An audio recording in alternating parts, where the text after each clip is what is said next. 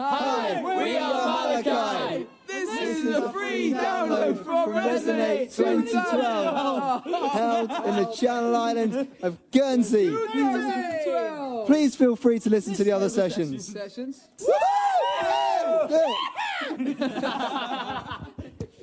I just want you to give a massive round of applause for, for Mark Pugh as he comes up for the second time. He's come all the way across from the UK, a really, really busy guy, so busy that I had to book him in advance by about 18 months. So give it up for Mark Pugh. Good stuff. Well,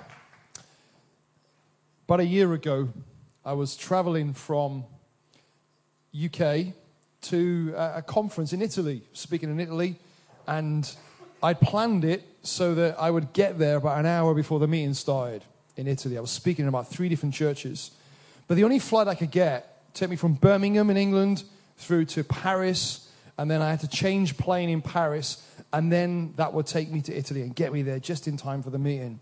So when I arrive at Birmingham Airport, I go to the check-in desk, take my bags, and I say, "Listen, I've got two flights." And they say, "Yes, we know. We'll put your bags on this plane. It'll automatically get transferred to the next plane, and we're going to give you two tickets now: one to get on the plane in Birmingham, and the other one to get on the plane when you get to Paris." So great, brilliant. So I got my two tickets. Bag went off down the hatch. I get on the plane, takes off on time, straightforward flight, no turbulence. I land in Paris on time and I begin to make my way through all the terminals so I could get to the right departure gate for my second flight for which I had the ticket in my hand. And as I'm sitting there in this airport in Paris, waiting for the gate to open for me to get onto my plane, I'm reading a book. And as I'm reading the book, I hear in the background there's an announcement on the tannoy system. And the announcement, I don't really speak French. In fact, I learned French for quite a while in school. I know you have something, do you call it Guernsey French? You have some things that you use. Guernsey, Guernsey patois. Well, I don't know how different it is to the French that, um, that they speak in, in France, but I remember just a few small phrases. I remember j'ai onze ans, which means I am 11, which is not a lot of use to me in an airport in Paris. Um, I remember how to say, how to say um, Je habite à the Pays de Galles, which means I live in Wales, which is where I grew up. Again, not a lot of use to me. And so this announcement on the tannoy is in French. Um, but the thing that I particularly noticed and just thought, oh, that's interesting, I hear them say something about Monsieur Pug. And I never thought any more of it because my name, my surname is Pugh. It's P U G H. It's a Welsh name. And um, so, Monsieur Pug, I thought, oh, that's interesting. Someone's called Pug. And, uh, and I just carried on reading my book. And then a few minutes later, I hear the same voice, sounded a little bit more anxious, a bit more uptight. Um, again, trying to get the attention of someone called Monsieur Pug. And uh, oh, they, they're really keen getting hold of them tonight, aren't they? So um, I carry on reading my book. And then a few minutes later, this French voice sounded quite um, uptight that nobody had yet responded. And again, asking for a Monsieur Pug. And I just lift my head up from my book and I think, Pug. Now, a French person, they might look at my name, P U G H, and think it's pronounced Pug. I wonder if it's me that they're trying to get hold of. So I go to the desk and I don't really speak any French, as I said. Um, so I, I say to the lady, I am 11, I live in Wales, and she says, So what? And then the conversation continues, and she speaks a little bit of English, and she's trying to communicate with me, and she basically tells me there's a problem. And the problem is this that they have run out of room on the plane, and there's no seat for me. I said, Oh no, please don't worry, it's not a problem. She looked really relieved. I said, Because, look, and I showed her a ticket that they'd given me in Birmingham with a seat number on it. And she said, Oh, no, no, no, no. I, I know that in French. No, no, no, no. It was no, no, no. And she said, No, no, no. Uh, someone else is sitting in that seat. We've overbooked the plane and there is no space for you. And I said, But no, you don't understand. I have a ticket here with my seat number on the ticket. And she said, I do understand, but we've given that seat to someone else. I said, But I don't have a problem. You have a problem. because I have a ticket that gives me a legal right to get on that plane because you've already given it to me. It's got a seat number. Now, I, I wasn't confrontational, I wasn't strong, I wasn't shouting. And what you need to understand a little bit about this story is that when I was growing up, I was very, very shy. That's right, you've seen the script. In fact, I was so shy that I remember I used to do this morning paper round. Doesn't work, doesn't work there. And, and I, I, as I did this morning paper round, I used to walk past a clothes shop. And in this little village I grew up in Wales, in this clothes shop, in the window of the clothes shop, was something that I used to stop every day and look at. It was a gorgeous denim jacket with a tartan lining on the inside. You, you want one, don't you? And I used to stop every day on my paper round and look in the window and study this lovely denim tartan jacket and think, I want that. Every day I'd stop and I'd look. I never bought that jacket. Do you know why? Because I was too shy to go and ask how much it was. When I got my first job, I had my mum phone the company up to see if they had any jobs going because I was too shy to ask if they had a job. I found it really difficult meeting new people because I was too shy. And here I was in a country that I didn't know the language. This is quite a number of years later, but I don't have the ability to converse with them in a language that both of us can understand. Faced with a dilemma that someone in authority is telling me that they can't get me on the plane, and I find myself being confident. Why was I confident?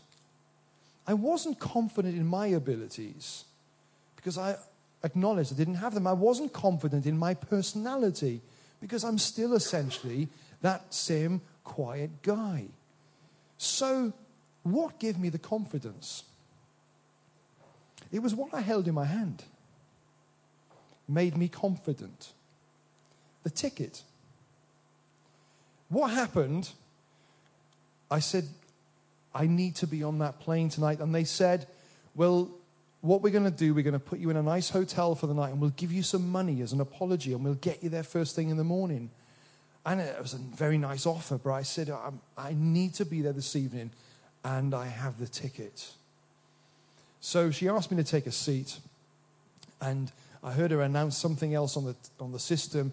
And a guy, a gentleman, came forward in a suit, spoke to her. She called me over. He was a businessman that didn't really want to go to Italy till the next day and he had offered to give his seat up. He would take the money in the hotel room. He was really happy with it. I would have his seat. I would get on the plane and make it in time for my landing in Italy. His seat was better than my seat. Yes. And um, I got on the plane and didn't have to argue with the, with the lady.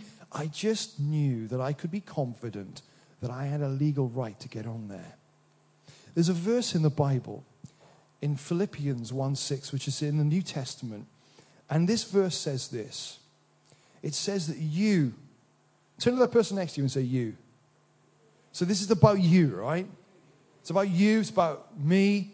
And then just talk to yourself a moment and say, Me. Me, me. All right? This verse, this verse says that you can be confident, you can be confident that God has started a work in your life that He promises He will finish, you can be confident that He will finish that which He's doing in your life. You see, God is described in the Bible as like a master craftsman, He's like an artist.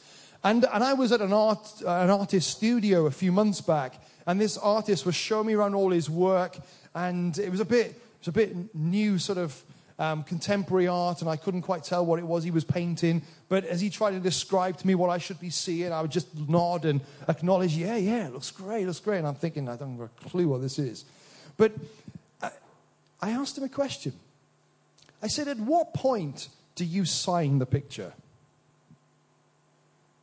And he said, I sign the picture when I finished it, and I'm happy that people will know it's my work.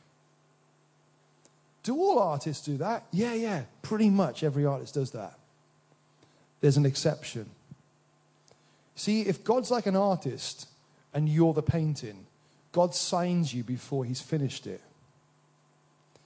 Because your life is not, God is still working on you. God's still doing stuff in our life. God's still helping us to discover things about Him and about us and about how He's made us and the reason He's made us for. We're like a work in progress, but He's so confident that the end result is great. He's already signed it. If you're a Christian, He's signed your life and said, Do you know what? I'm proud. I'm proud that you're my son. I'm proud that you're my daughter. Because He's so for us. And I tonight, just for a few minutes, want to talk to you about reasons why you can be confident in God. Not in yourself, not in your abilities, not in your competencies or your experience, but why you can be confident in God.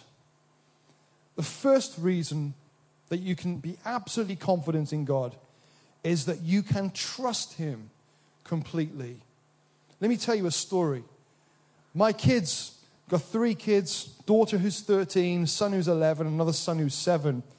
And so this story doesn't relate to them anymore, but when they were much younger, there was a particular activity that I, as a parent, was involved in with them that I wasn't very good at.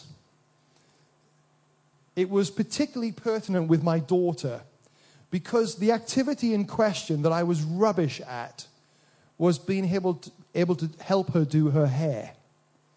Now, I've not had practice with hair for quite a long time.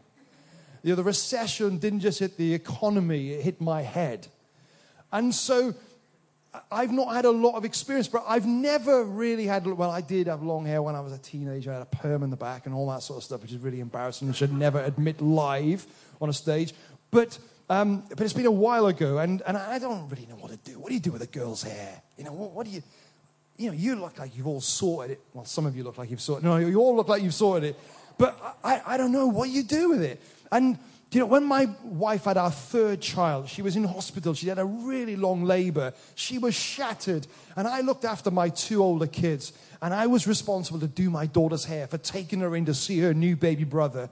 And as I took her into the hospital ward, my wife completely shattered, completely exhausted from the whole experience. She still, she still had enough energy to pull a look of disgust when she saw my daughter's hair. I just can't do it.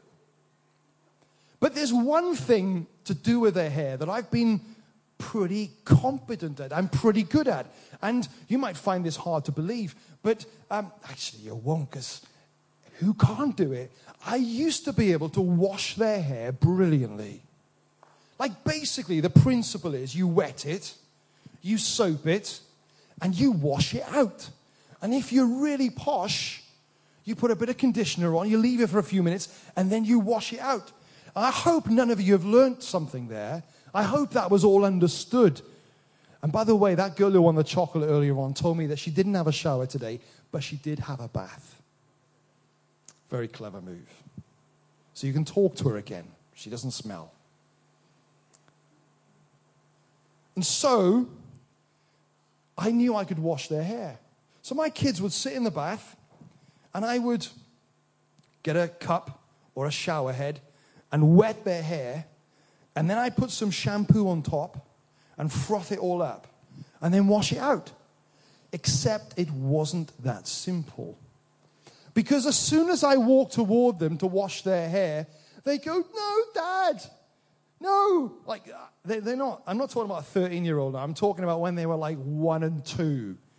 But no, Dad, going to go in my eyes. It's going to go in my eyes. And I go, no, no, it won't go in your eyes. Look, I've got a hand.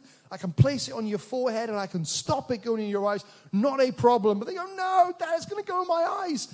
And I say, just sit still and trust me, it will not go in your eyes. But they go, Yes, it will. And so they begin to move their head and they begin to slide up and down the bath. And there's now water swishing over the edge of the bath like a mini tsunami happening in the bathroom. All the water's dripping through the floor downstairs. And they screaming at such a high pitched noise. All the cats in the neighborhood are gathered in the garden outside. And it's just a crazy environment. And I'm just saying, just sit still. Just trust me. I can do this. But you know what happened? The more they moved, it was like trying to put petrol in a moving car. The more they moved, the more I couldn't keep my hand straight on their forehead, the more the water dripped in their eyes. And they go, See, it's gone in my eyes, it's gone in my eyes. And I go, Just sit still and flipping trust me.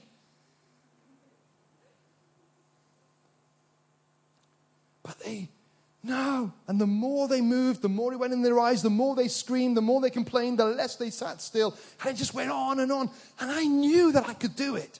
I knew that if only they trusted me, that it would be okay. But they didn't trust me. Do you know, the Bible says that we can trust God with all of our hearts. That He in the whole history of the world has never once let anyone down. He has never made a promise that he has not fulfilled. That's the God that we serve. That's the God who cares for you. That's the God that Malachi have been singing about all week. That's the God that believes in you. That's the God that signs your life and said, I'm proud that you're my painting. That's the God who tonight wants to meet with you. And you can trust Him. But the thing is, we think, oh no, it's not going to work out when we do things our own way and we begin to try to live life our own way. And then it all goes wrong. And then we say, See, God, where were you? God says, You wouldn't trust me.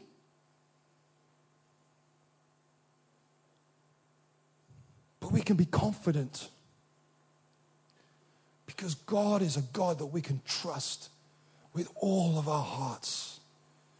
There's a verse in the Bible that says, if we trust in the Lord with all of our hearts, and if you imagine this stand here was like my experience, my understanding, my knowledge, my gifting, and the Bible says, if I lean on that, if I lean on the things I know I can do, at some point it will fail. But the Bible says if I don't lean on that stuff, if I'm not putting my confidence in my own abilities, but I'm trusting in the one I can't see, in God, then the Bible says He will make the path before us straight. If you want to be a generation that go, that wake up, get up, and keep up, if you want to be a generation that makes a difference, you're going to have to be a generation that trusts God, that goes with confidence because you know that you can trust God. Second reason why you can trust God. Second reason why you can be confident, rather. You can be confident because God is a loving Father who loves to give his children good gifts. A few years ago, my family, my wife, and my three kids did a pincer movement on me. They trapped me. They trapped me or they sought to trap me to make a decision that I didn't want to make. See, for years, 20 years I've been married, and over those 20 years, my wife said, Can we have a dog?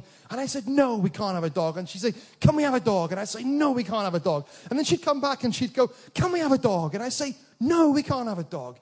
And then child number one came along, and when child number one learned to speak, she would say, can we have a dog? And my wife would say, Can we have a dog? And I say, No, we can't. No, we can't. And then child number two comes along. And child number two says, Can we have a dog? Child number one says, Can we have a dog? My wife says, Can we have a dog? The answer, you can join in if you want, it's like karaoke. No, you can't have a dog. And then child number three comes along. Child number three says, Can we have a dog? And child number two says, Can we have a dog? Because he's getting a bit older now. Child number one says, Can we have a dog? And my wife says, Please, darling, can we have a dog?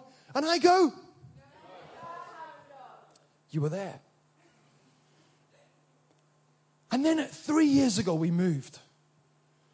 And after over all the years of concessions of cats and guinea pigs and gerbils and rabbits and fish and snakes and all that sort of stuff, that's been like a compromise, and none of them have met their need for a dog. Three years ago, we move. And on the day that we're moving in, it's a beautiful sunny day. Do you remember those? You still have them here. We, we, used, we had sunny once in England. It's quite a while ago, but it was a nice day. And it was the day we moved. And we had all our stuff loaded in the van. Our kids ran into the house and they were all choosing their new rooms. And uh, they were all excited, looking forward to unpacking all their things. And then, uh, as we were loading in, our neighbor pops her head over the fence. We'd never met her before. She says, Can I get you a drink? It's a warm day. And we said, Oh, that'd be lovely. Great. We can't find the kettle or anything yet. Please, thank you very much. And she said, Sorry if I look a bit tired, but we've been up all night because our dog has just had nine puppies. Now, at that point, my kids were not the slightest bit interested in their new rooms or finding the stuff or unpacking the boxes. All they wanted was to see these nine puppies. So I'm trying to get this house in order, trying to unpack boxes, and my wife and my kids are next door going, No. They call me round. I go round and they're all there, these little, oh.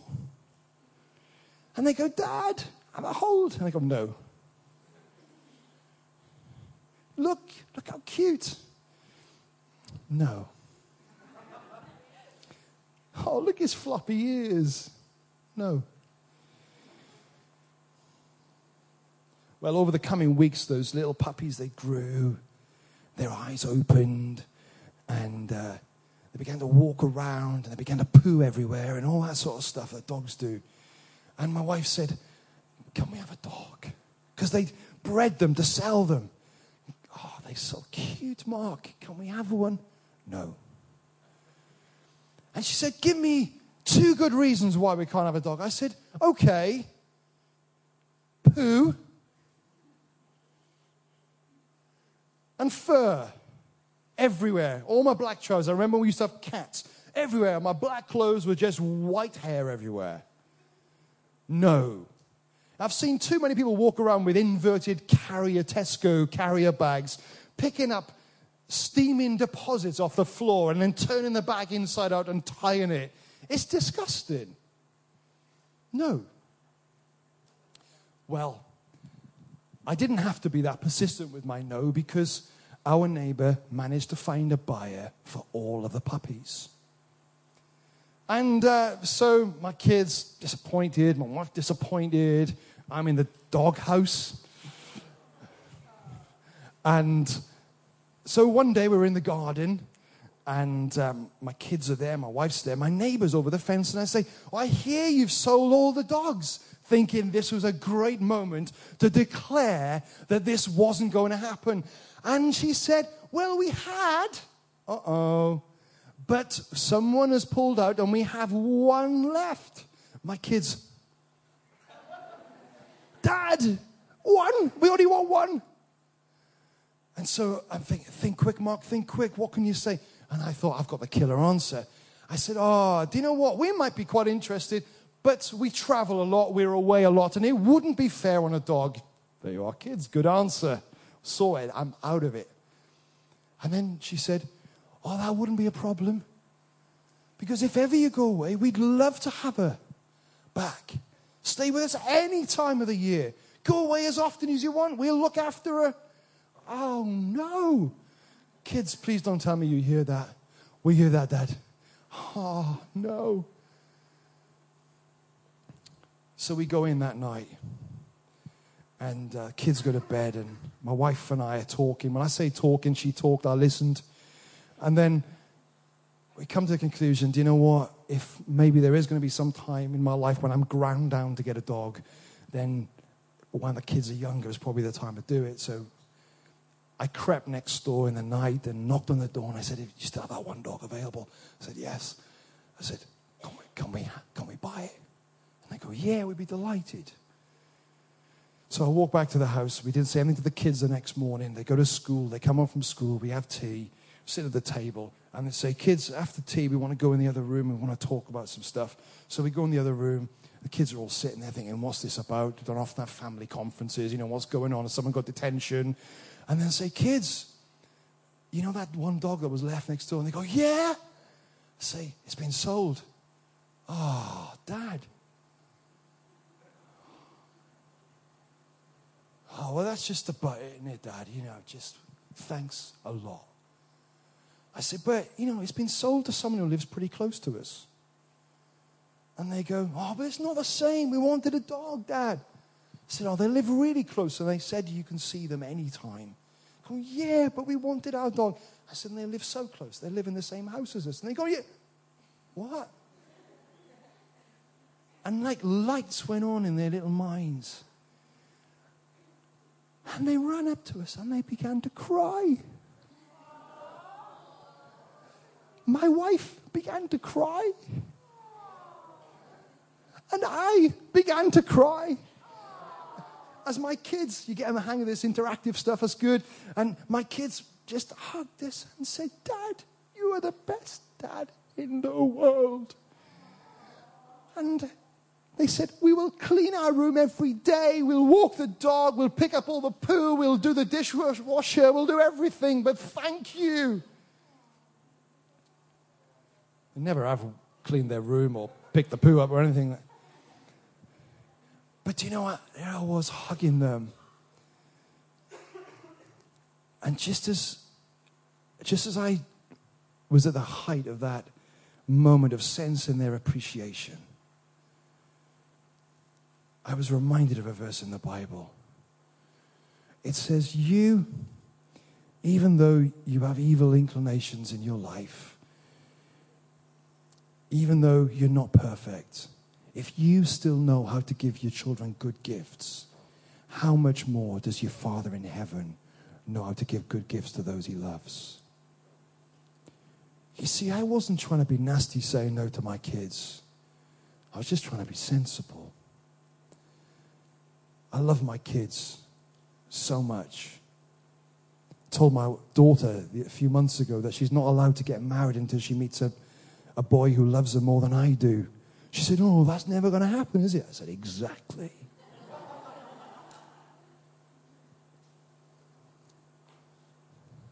I love them loads, but I'm not perfect. I've made mistakes. I've, I've sometimes got angry with them and shouted at them. I've sometimes made decisions that were because I was tired. I don't get it right.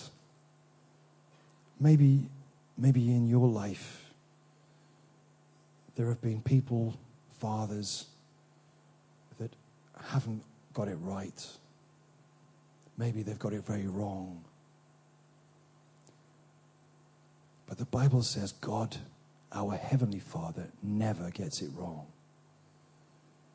He'll never hurt us, abuse us, damage us, betray us, leave us, abandon us. He will never, ever do that. And as a result, we can be confident in Him. The third reason, third story so we can be confident in God because He's someone we can trust with all of our hearts. We can be confident in God because He's a loving Heavenly Father who is for us. And we can be confident in God because He's not just interested in the outward surface, but He's interested in something much deeper, and that's the heart. The bottom of my garden, there's a big hedge, and this big hedge was growing bigger and bigger, and it needed to be cut.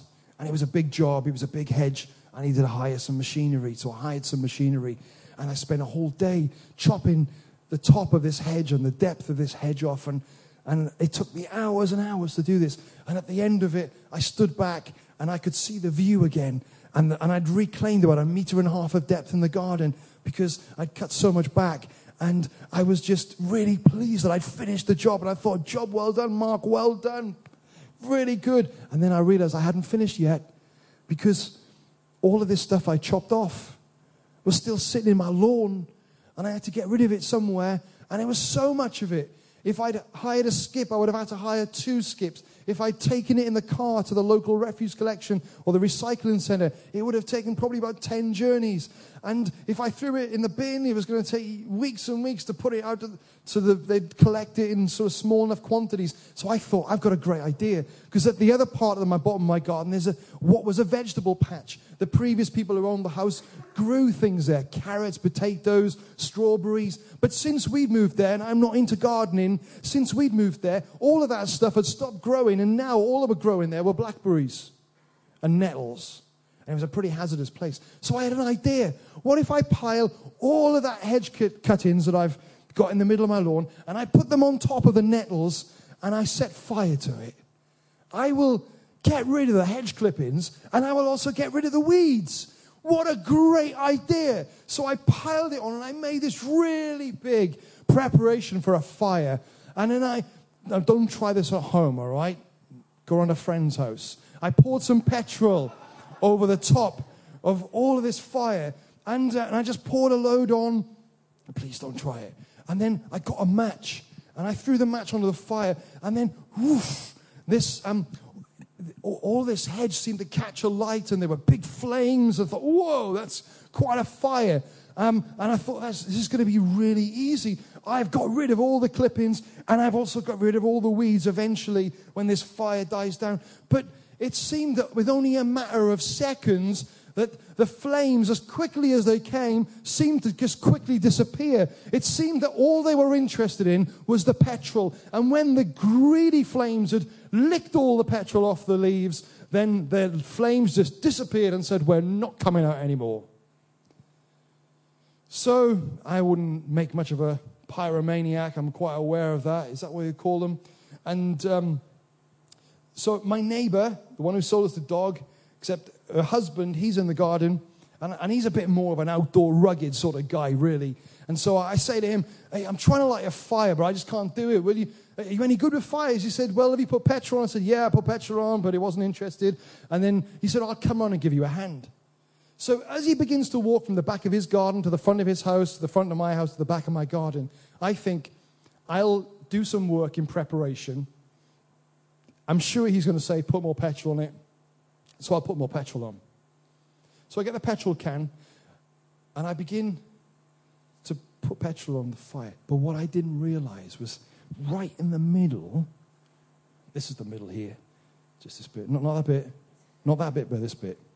Right in the middle, there's a little flame that I can't see.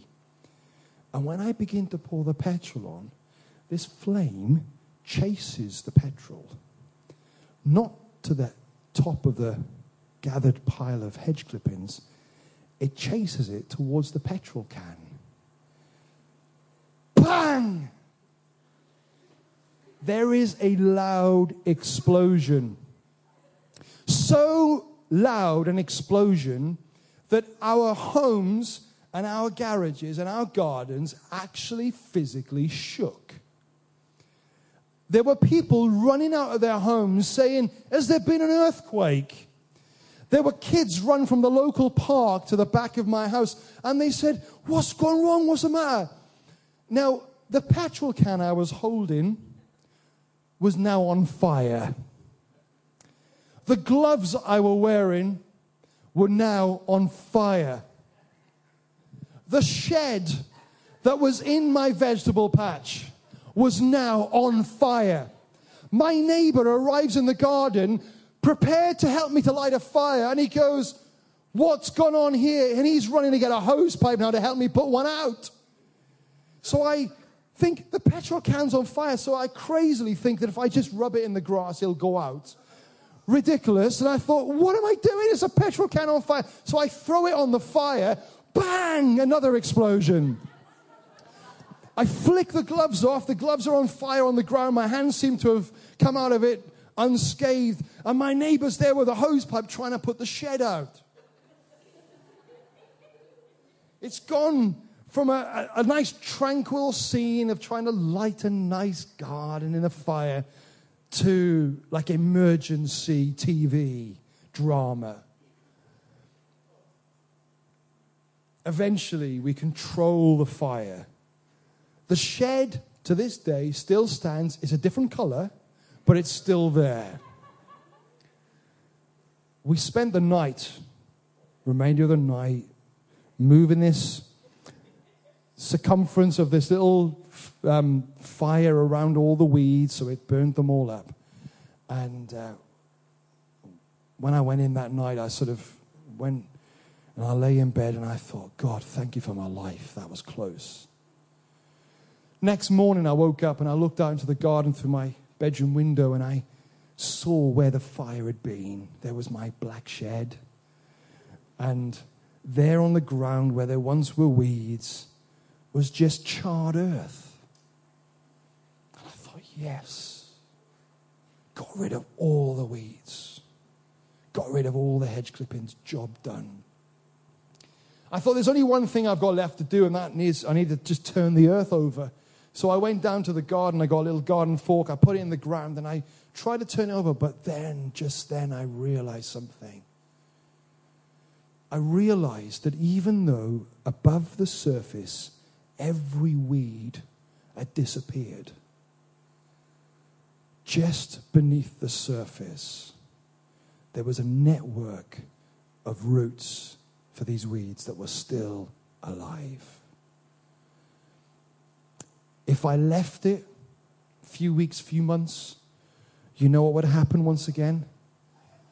Those living roots would come back up and expose themselves once again as weeds.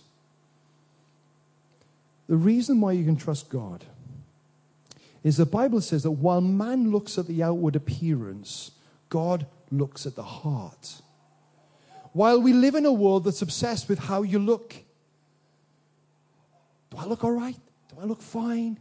And we spend a lot of money trying to get our hair right and use the right products and get the right clothes or the right labels so people won't judge us and we won't feel left out and we'll feel like we belong. And then got to get our makeup just right. And we've got to just make sure that we fit into what's the normal, whatever that is. And we spend our time trying to make sure everything's right on the outside. Everything looks good above the surface. But the Bible says that while we live in a world that's obsessed with above the surface, God is able to go much deeper than that. And God looks underneath the surface and wants to cure what's wrong below. Because the Bible says that your heart and my heart is desperately wicked. It's full of weeds. It's like if we're a computer, we've got a virus. And we can try all we want to put new gadgets and buy a new mouse and a new keyboard and change the stickers and upgrade the RAM. But if you've got a virus, the only thing that's going to fix it is getting something that cleans up the virus in the program. And Jesus, when he came to give his life for you and I, he came not to just make the outward part of our life look right, but he came to work deeper, to work beneath the surface of our lives, to fix not just your tantrums and your anger tantrums, but to actually fix the issues below.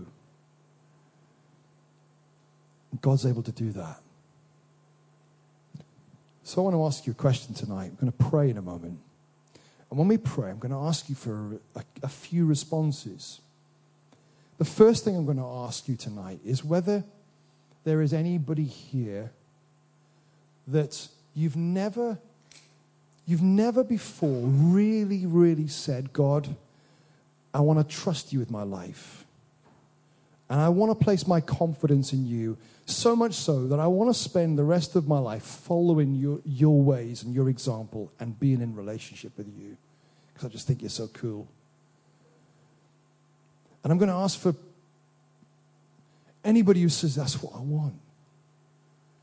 That's what I feel is right. And right now, your heart's beating and you're saying, Oh, that's what I want.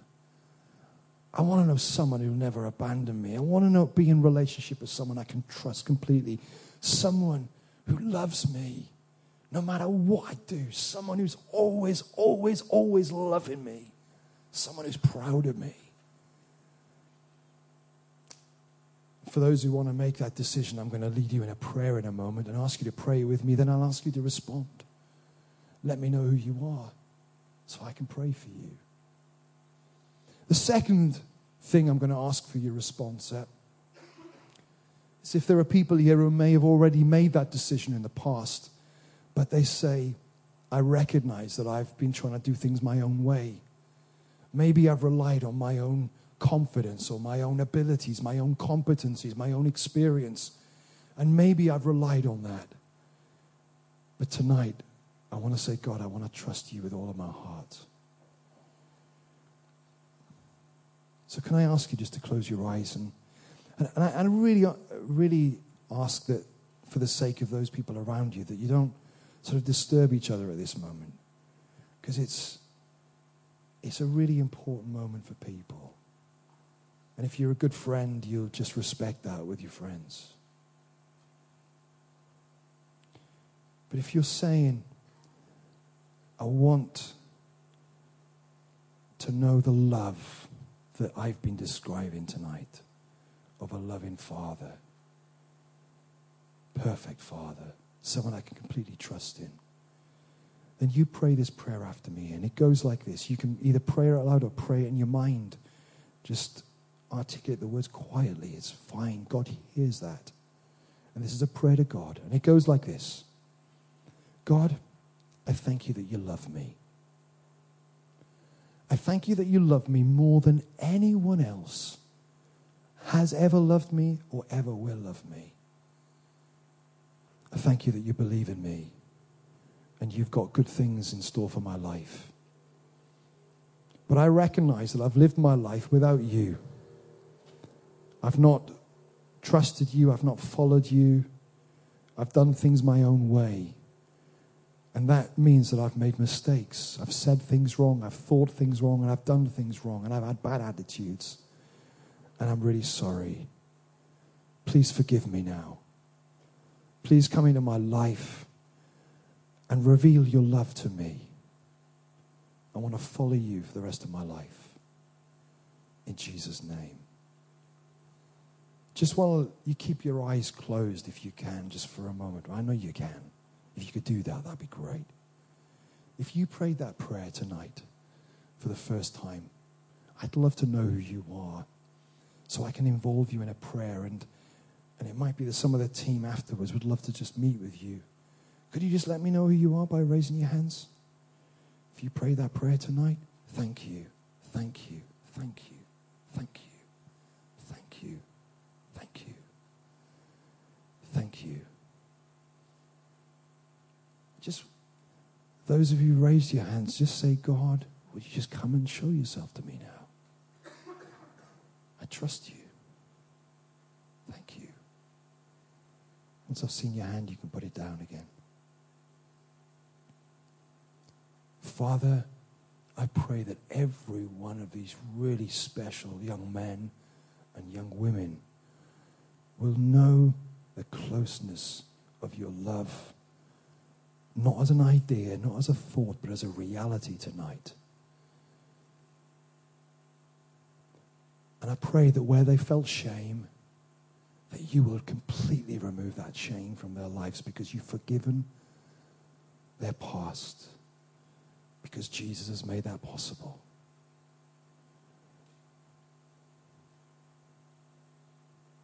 And I pray that they would know that they're accepted, they're loved and that you're with them.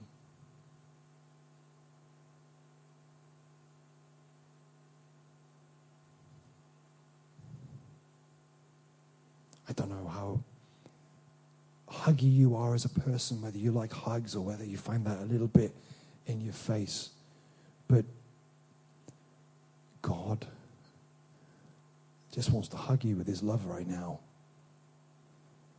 and just tell you that you, he thinks you're amazing. And now, for everyone in the room, have there been areas of your life where you've been trying to fix things yourself, work it out yourself?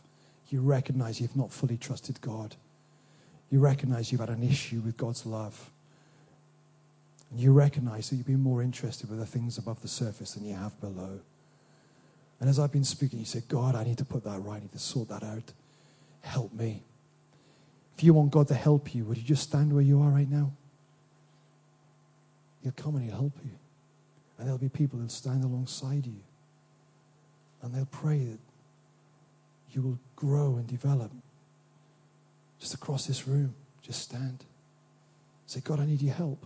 God, I pray that every one of these really precious men and women, young people that are standing here tonight, I pray that they won't just know about you, they won't just believe in you, but they will know you.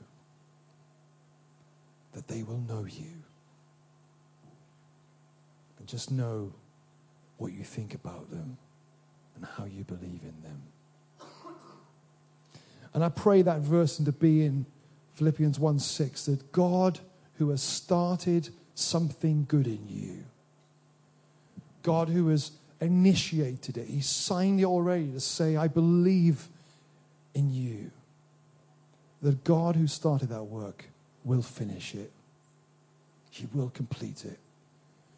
And I speak that into some of your life because some of you think you've blown it. Some of you think, I've gone too far, I've done too much. God could never forgive me or accept me.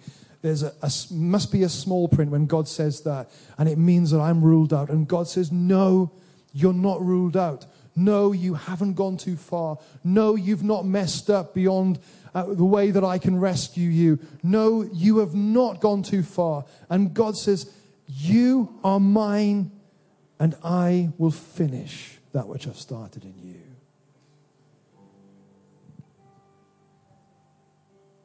So, Father, we pray that your Holy Spirit will just reveal all of that truth to us. In Jesus' name. Jesus' name. Hi, we are Malachi. What do we have to say, Alex, Two. to the listeners? Uh, uh, listen more. Cheers for listening to the free download. From Resonate 2012. Please feel free to listen to the other sessions. Jesus loves you. Bye bye.